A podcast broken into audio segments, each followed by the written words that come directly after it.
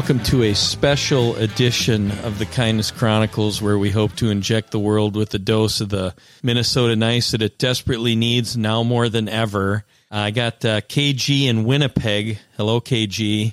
Hello, Johnny. How are you? I'm doing fine. Uh, we're having a little special edition of this show because Kevin grew up in Burnsville. His parents still live in Burnsville, and we uh, would like to spend a couple of minutes talking about the tragedy that took place over the weekend down in Burnsville. But let's start on a lighter note. You uh, enjoyed probably a very interesting, historic Minnesota Wild game yesterday. What was that like? well, first of all, it was the perfect day for it because it was President's Day, and the Wild had a great idea this big promotion, special ticket prices. Kids got these little Nordy dolls. And oh, really? I mean, yeah, there were 19,000 fans, and I'm not joking. Half of them were junior high or younger, and so it was a different atmosphere than than most other Wild games right off the the start. And to have that game unfold the way it did, you're playing the team in Vancouver that has the most points in the National Hockey League, and you know, the Wild are getting, you know, and not that it was any big surprise. Vancouver's been rolling this year, and it's five too late in the second. It's kind of a bummer. there's no, you know, no real buzz in the building, and the Wild get a couple of, uh, you know, Vancouver guys to the penalty box. They have a five on three late in the second period, and they already missed on a five on three back in the first period. So you're thinking, well, if they get one here, at least it'll be interesting. And sure enough, Matt Zuccarello scores kind of a goofy goal at the end of the second period that banks off the skate of a Vancouver defenseman and goes in. So it's 5 3 after two. And you're like, all right, well, it's competitive, it's high scoring. Well, and it's that it's two goal, the two goal lead, which we there all know is what? We all know the two goal lead's the most dangerous lead in hockey. Absolutely. we all know, though, that any team, much less the Minnesota Wild, they're going to score seven goals in the third period. And, you know, throughout the course of the game, Vancouver's has a guy named JT Miller who's just a stud. He gets a hat trick. Yeah. And lo and behold, when the Wild start this rally, it's the usual suspects. It's Zuccarello, it's Boldy, it's Ek, it's Kaprizov. They score seven goals in the third period. Now a couple are empty netters, but it ends up being Ek hat trick, Kaprizov hat trick, three players in the same game with a hat trick, 17 total goals. And I'm not kidding you. If you didn't see the game, if you were busy doing something else on, on Monday, it was just rapid fire. Like they would score a goal. Adam Abrams, our PA announcer, be announcing the goal, and they'd score another goal, and the horn just kept going off, and Vancouver kept taking penalties. It was it was comical, and I've been doing this for 18 years. I've never seen anything like it. So X Ek was the first one to get to the hat trick, right? Yep. Yep. And there were a whole bunch of forty dollar hats thrown onto the ice, which always is intriguing to me that you know these young kids they don't realize uh, that mom and dad probably spent 50 bucks on that cap and there it is on the ice. What do they do with all those hats for starters? Do you know? I do. They collect them and yeah. they give them away for charity. Okay so they do have a bin. They get them cleaned and, really and they do give them away to charity yes they do okay um, great question because you know hat tricks don't happen that often we probably get five, six, seven hat tricks a year. We don't normally get three in one game. And, uh, I get that question a lot. And so I had to do some digging, but they actually do make sure that they get them cleaned up and give them away, which I think is a good idea. So let me ask you this. When JT Miller got the hat trick, were there any hats tossed on the ice? Not many. Uh, but there, there were some. Vancouver fans. There were some. Okay. I would say uh, a smattering of six, eight, ten hats. Okay. So when, when Ek got his, there were boatloads of hats, and whoever didn't throw their hat for Ek, a bunch threw their hats for. Capri. Oh, so there there were hats left over. There were some hats left over. You know, you got you got nineteen thousand people, and I suppose after seeing multiple hat tricks, they probably got guilted into throwing out there at the end. Sure, just always intrigued by that whole thing. Like I, I imagine.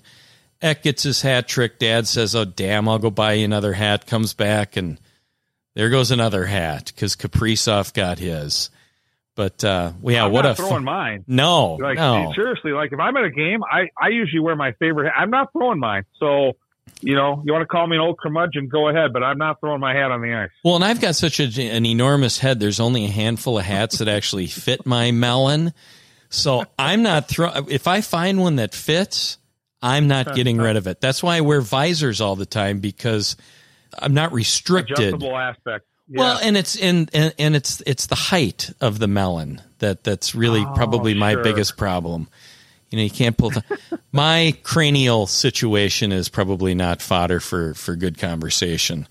You but a lot going on up there. Though. There's there's a lot going on. By the way, today is Kevin Gorg's birthday. Happy birthday, yeah, KG. Boy.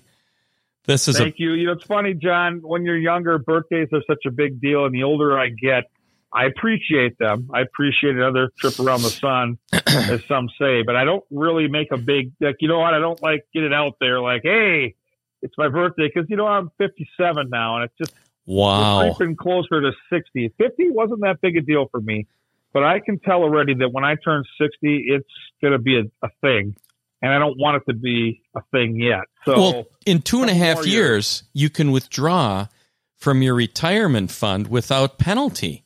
I mean, that's oh, how great. old you're getting.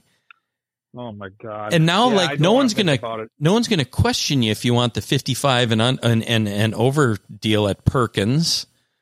That part is great. You know, there's a lot of benefits. A lot of benefits. you know, guess. something like that. But uh, the the main reason I wanted to chat with you today a little bit is about the uh, the incident that took place down in Burnsville and uh, we're going to put as much as we can a uh, a kind twist on this. But I think that um, there, uh, I think it was was it Sunday night. It was yeah Saturday night into Sunday. Saturday morning. night into Sunday morning. Uh, two police officers, one by the name of Paul Elmstrand and Matthew Ruge. Forgive me for mispronouncing it if I did, but Ruge is exactly right. Twenty-seven year old cops. I mean, I know the age of our children, not much older than our children. And then a uh, 40, uh, 40 year old firefighter paramedic named Adam Finseth. And uh, just what a shocking, terrible event to happen. Yeah, you and I both have a lot of mutual friends uh, that are first responders, mostly police officers. In fact, I saw one of our very good mutual friends work in the wild game yesterday in, in uh, Master Commander Tim Flynn, and yeah, and uh, you know, it hits home. Um, these folks go to work every day knowing they might not come home, and I, I just don't think. I mean, they literally do that. I mean, to, it, it no, can't I mean, be understated. I mean, that's, that's, a fact, and you know, I got to tell you, um, this is a heartbreaking story, and it's heartbreaking from a lot of different angles. First and foremost, the families of these first responders who no longer will have dad uh, or their husband, um, somebody's son, you know, somebody's brother. It just, it's gut wrenching. Um, and I don't know what the solution is. And I, I really do, I feel awful for the girlfriend and the seven children that were put through that horror. Oh, yeah. And, uh, you know, I, I think I've already seen some, some pretty positive steam on social media to, raise some money for for both the uh, the families of the first responders and the families uh, and those kids. Uh, it just, you know, domestic abuse is not something you see often, and you know, we we, I think John, you and I live in the same bubble, you know, in the suburbs where we don't see a lot of this, but it's out there and it, it has to be fixed. And I don't know, I'm not going to pretend I have a, a magic elixir to fix it, but I guess if you see it it, that it's going on, if you have warning signs uh, and you're around it, we need to do a better job of getting people help. And I think it's it's easy to sit back and say, well, she should have done this and these kids should have done that. But it's different than, you know, when you're in it, like when you're in that situation, it's a whole hell of a lot different when somebody's threatening to take your life or your kid's life if you make that call. So people that are around it, have to do a better job. And I think families have to do a better job. Like, you know, my question was when this whole thing went down, um, and I'm not going to talk about the suspect's name, but let's just say the suspect who's in his immediate family that knows he's got some issues and needs some help. Right. Who are, who are the people there that failed to say, listen, you know, this is not acceptable. We need to get you some help or we need to get you locked up. I don't know what it is, but it's just there needs to be more done. It, it, it's very interesting because all these incidents become fodder for political debate. And it's really sad that that's where people immediately go with this. And, you know, at some point we can talk about the fact that if we actually enforced the laws that we had, people that that shouldn't have guns that have been in trouble because of guns if the laws are enforced the way that they're supposed to be enforced, maybe those people are in long enough that they realize that the punishment is real and they're not going to try it again. Mental illness is very real. The thing that I couldn't stop thinking about was a couple of weeks ago we had Julia Yock from the Canvas Health Organization, and mm-hmm. she was talking about the fact that they have these embedded sociologists that go out with the Columbia Heights Police Department, for example and when there's a, a domestic call like this, these licensed therapists will go out with the police and help diffuse the situation. And, you know, you, you never even think about the fact that they're putting their lives in, in, in danger. You know, when you're a For police sure. officer, it's one thing. And the poor guy, the, the, the first responder that got killed, or the, the paramedic that got killed, he's out there trying to help one of these cops that gets shot and then he gets shot. The bravery is beyond imagination, if you ask me. I couldn't do it. I don't know how. I mean, honestly, I'm so impressed with uh, with these men and women that, that go out there and do this on a regular basis. It's incredible. They are 100% heroes. I mean, I, I just am in awe of the courage that, you know, in that situation, as it escalated, and this was hours upon hours, it took, you know, almost the entire overnight uh, time frame. Uh, they knew that, that that guy had weapons and he was they they were there to try to protect and to save those kids and yeah. those seven kids and they put their life on the line. Now eventually they lost their life which which is just awful. It makes me sick to even think about it. But I mean that kind of courage um, you know, and, and I think the narrative has to also change too. Like, I get it you know, there were there were some some bad apples um, right here locally in the Twin Cities. In many, I get it. The, what what we saw a couple years ago was wrong. I get it, but I'm telling you, from my now 57 years of data being around this community in the Twin Cities, that 95 to 98 percent of these men and women are unbelievable people, and so don't let a, a small selection of that community spoil your opinion of what is a collective, amazing group of human beings. And I'm lucky enough because of where I work to be around these folks. They are all over the Xcel Energy Center every single uh, wild game. They're there to protect all the people that come to those games to create a safe situation, coming in, leaving, enjoying the games. They're at all the concerts. They're everywhere. They're there for us. And this is a stark reminder of the fact that these folks literally put their lives on the line every single day they go to work. They know that that could be a part of the program. And so this, this has to be a situation once again where we're reminded how special these people are. And you know, everybody, the, the thing that irritates me the most is how on both sides, people are using this as an opportunity to, to advance some political agenda. For example, one of the comments that I heard was, well, where does the parade, you know, where does the, the demonstration, the demonstration start in, in honor of these, these police officers? And I will say this on a positive note, I happened to just by chance, I was down in Mankato yesterday visiting a, uh, an old 99 year old friend of mine who is, uh, hmm. in hospice care. And on the way home, I was driving up 169 and apparently the uh, the first responder they were going to be taking the first responder to Jordan, Minnesota, because I think that's where the funeral was going to take place. Oh, and on every sure. overpass, there were, like I saw, Chaska cops, there were Shakopee cops and fire state. So there was in a, it, effectively a, a, parade honoring that particular uh, first responder there's also the people that are like, what is Governor Walz doing there? Using it as an opportunity to draw attention to himself when two and a half years ago he was a defund the police guy. It's like, you know what? It, let's just not talk about that now. I think they're yeah. both legitimate, uh, you know, conversations. Um, you know, the, obviously there are way too many guns, but the guns, unfortunately, it's not the the number of guns; it's the bad people that got them, and we got to right. do something to. I think it just boils down to let's enforce the laws that we have on the books.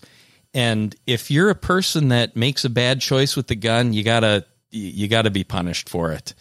I think that's the only answer, but we're not going to get into that. The other thing that I was really just impressed by was the number of people that made their way down to Burnsville to drop off flowers, to drop off mementos of appreciation at the city hall or at the fire station, police station down there. Did you see those those uh, police and uh, and paramedic vehicles, the number of bouquets of flowers that were placed on the hoods of those cars. It was awesome. I did see it, and I can tell you, walking around the the building yesterday at the Wild game, and there's a lot of officers in that building, and just seeing the people walking up and thanking them for what they do. Oh, really? Um, That's cool. I always think there's a ripple effect, and, and, and I wish we didn't have to go through these situations you know, during the Wild game yesterday, we paid tribute to the fallen officers and paramedic, and it was hard not to get choked up. And Ryan Carter's up in the booth to to kind of dovetail off me basically just going over the fact that we're devastated by the news and we're, we're thinking of these folks and praying for their families. And, you know, Ryan Carter has a point too. He's like, listen, my dad was a St. Paul cop for 30 years. And back in the early 90s, went through that horrible situation where officers were killed in the line of duty. Yeah. Were his friends. Ronnie so Ryan. Ryan had a, completely different perspective on this. And, you know, there, there will be positives that come out of it. Um, but I just, I hate it. I hate the fact that these kids are gone at such a young age. I mean, 40 and 27, just life cut short. It just doesn't need to be that way. And I, I just, I don't know what the solution is. I, and it's not political for me at all. None of this is political. I just, I want less guns. I want less violence. I want less women uh, being abused, less kids being abused. And I, again, you know, it's funny because you talk to people and the, and the thoughts and prayers, it gets old, right? Because we've, we've said it time and time again, the school shootings and oh, God. thoughts and prayers, thoughts and prayers. All, it's all I have to give right now. And, and uh, if there are some charitable things we can give to, I'm all for it. And we'll try to pump that up for sure here yep. on our podcast. But I don't know what the, the real solutions are, John yeah, the opportunity to support these families, I'm sure, will be will be very abundant over the next couple of weeks. I, I just think that the the outpouring of love that you saw, I saw a lot of parents with their little kids and the little kids saluting the police cars. And it's unfortunate that it takes a tragedy like this for people to really recognize how dangerous this job is and it's a thankless job in many respects. Um, but we just need to be more thankful for these people. And I love the fact that during the hockey game yesterday, people were appreciating these police officers. And yeah, there's uh, there's no easy answer to uh, to that, no doubt. Well, no, we have to celebrate these these uh, these fallen heroes too. I think their names need to be uh, put out there and celebrated as much as possible here in the coming months because yeah, let's name a school after them. You know what I mean? You know, yeah, they, they're they're really the the ones that that are the real heroes in our world, and I think that we're going to get into a situation here where less and less people are going to want to do that job, and so we're already there. Already, well, and that's the scary part. We are probably already there, and you know, days like we saw this weekend in Burnsville and narratives like we've seen for the last couple of years are, are crippling our police forces. And I, again, you and I both have friends. I've had this conversation with people that know far more than I'll ever know about it, that live it every day. And, uh, you know, I think it's awful easy to, to take them for granted. They've always been there and there's always been that negative connotation. Maybe you've been pulled over and got a ticket, you know, when you were a young kid, like I, I certainly was. Um, but man, I tell you, um, they're just so vital uh, in our in our world and, and, so important and need to be celebrated. So um, it's heartbreaking. Um, I I think that there will be good that comes out of this.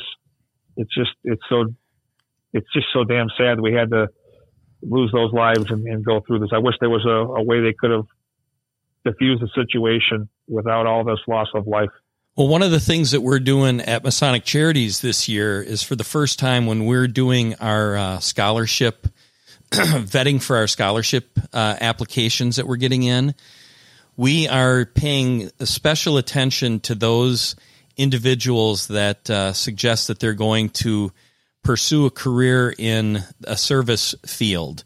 Meaning, if you're going to be a person that wants to be a nurse or you're a person that wants to be a police officer, those two things specifically, or a teacher, we're turning a kind eye towards those applications because, you know, those are people that I, I saw yesterday when I was down at this nursing home down uh, near Mankato.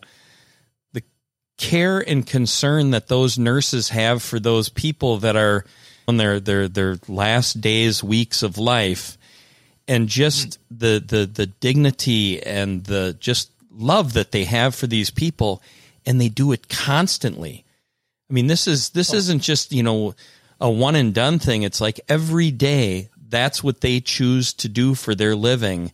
And I'm telling you, there is a special place in heaven for people that choose to do that kind of work. I have a quick question you you know Burnsville a little bit. Spent a little yeah. time down there. Where do you know where this was in Burnsville? I do. Um, so I I was uh, down in my in my uh, parents' house on Sunday morning. I went down to uh, to see them before I uh, left town this week, and so I um, was down there talking to them. It was a scheduled trip down there. I go down there once a week to help out with some stuff around the house. Anyway, I get done and I'm driving to uh, to St. Paul because the Wild had a practice on Sunday uh, at Tria Rink, and so I I knew it was around the Birnamwood Golf Course, so I took a a route from my parents' house, which is just off 35W, more towards 35E.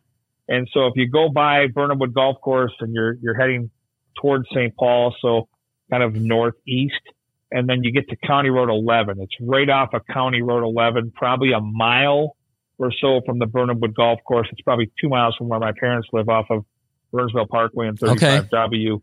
And it's a, it's a, it's a nice area. It's, it's always been an area where, um, uh, most of those kids would, would end up going to Burnsville High School. It's not far from the high school, probably a couple miles. Okay. And, um, it was all blocked off, so obviously I couldn't get real close, nor did I want to. Yeah, but uh, looky I see all the vehicles lined up, and yeah, the sad thing is, is this can and probably does happen as far as domestic disputes, you know, far too often, and it breaks your heart. And you, you just, um, and when it hits close to home, you have those conversations like, you know, this could happen anywhere. So it's just, it's, you know, I turned the Today Show on yesterday before I went to work, which was Monday morning.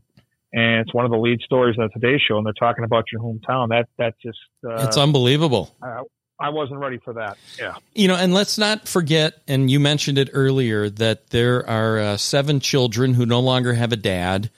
And maybe this dad wasn't the greatest guy, um, and obviously had his uh, his issues. Um, but did you hear the story that like he was asking the kids if they wanted to go with him? Like, do you want to die with me? I don't know if you and heard again, that. He he offed himself in front of those kids. Yeah, it's just it's an evil and I, I, I did hear um, secondhand that that uh, from a reliable source that uh, his girlfriend spoke and said, "Listen, he was evil. He was pure evil." But remember, those kids knew nothing else as far as right a dad goes. They only get one dad, and that was their dad, and that love is unconditional. So they're they're a mess, and having to live through that horror, I just it's yeah, I don't I, understand it. I read somewhere that uh, you know, so three of the children were from a previous relationship, and those kids, uh, the dad had custody of those kids primarily because of the uh, economic situation that he was in. Like he could, he apparently had a decent job. I don't know where he worked, but you know, I think about you know what what how are those kids going to live? I mean, what who's going to care for those kids and oh, just the scary. psychological you know 15 years old down to 2 you know i it's just it's just there is nothing good about that story other than the fact that i think that uh, you know the best the best in people comes out the best in people come out comes out, come out, comes out, comes out when in the worst of times. In the worst of times. So yeah, I think people will step up too. I, I think um, you know you look at at the world we live in today, and here's a critical kind of a crossroads for this for this group of kids, right? Seven kids, and um, and his girlfriend left to kind of pick up the pieces. You know how how we as as a community kind of rally around them. This this was not their fault. They had nothing to do with this. This person that they were involved with is pure evil, but they still have a life that needs to be taken care yeah. of. And you know they probably need to be a little bit deprogrammed from what they've seen. Um, I mean, you know, I I can't relate. Like I, no. my dad had some bad habits, and I've picked up on some of them. Like I'm becoming, like we all do, our parents a little bit.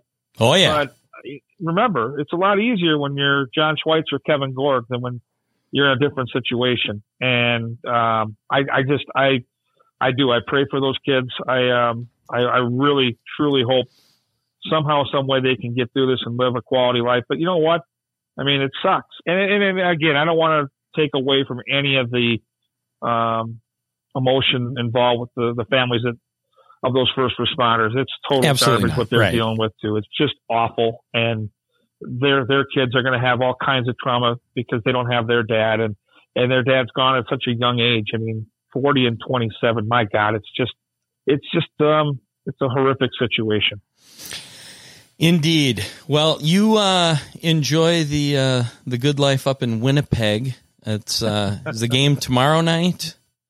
It's tonight. Oh, it's yeah, tonight. So we've it's a, it's uh it's the best type of and again the people here in Winnipeg are lovely. It's just not one of my favorite stops along the way. So you get in, you play the game, and you get out, and uh, we'll be back home before we know it. You'll be. Are you coming home tonight?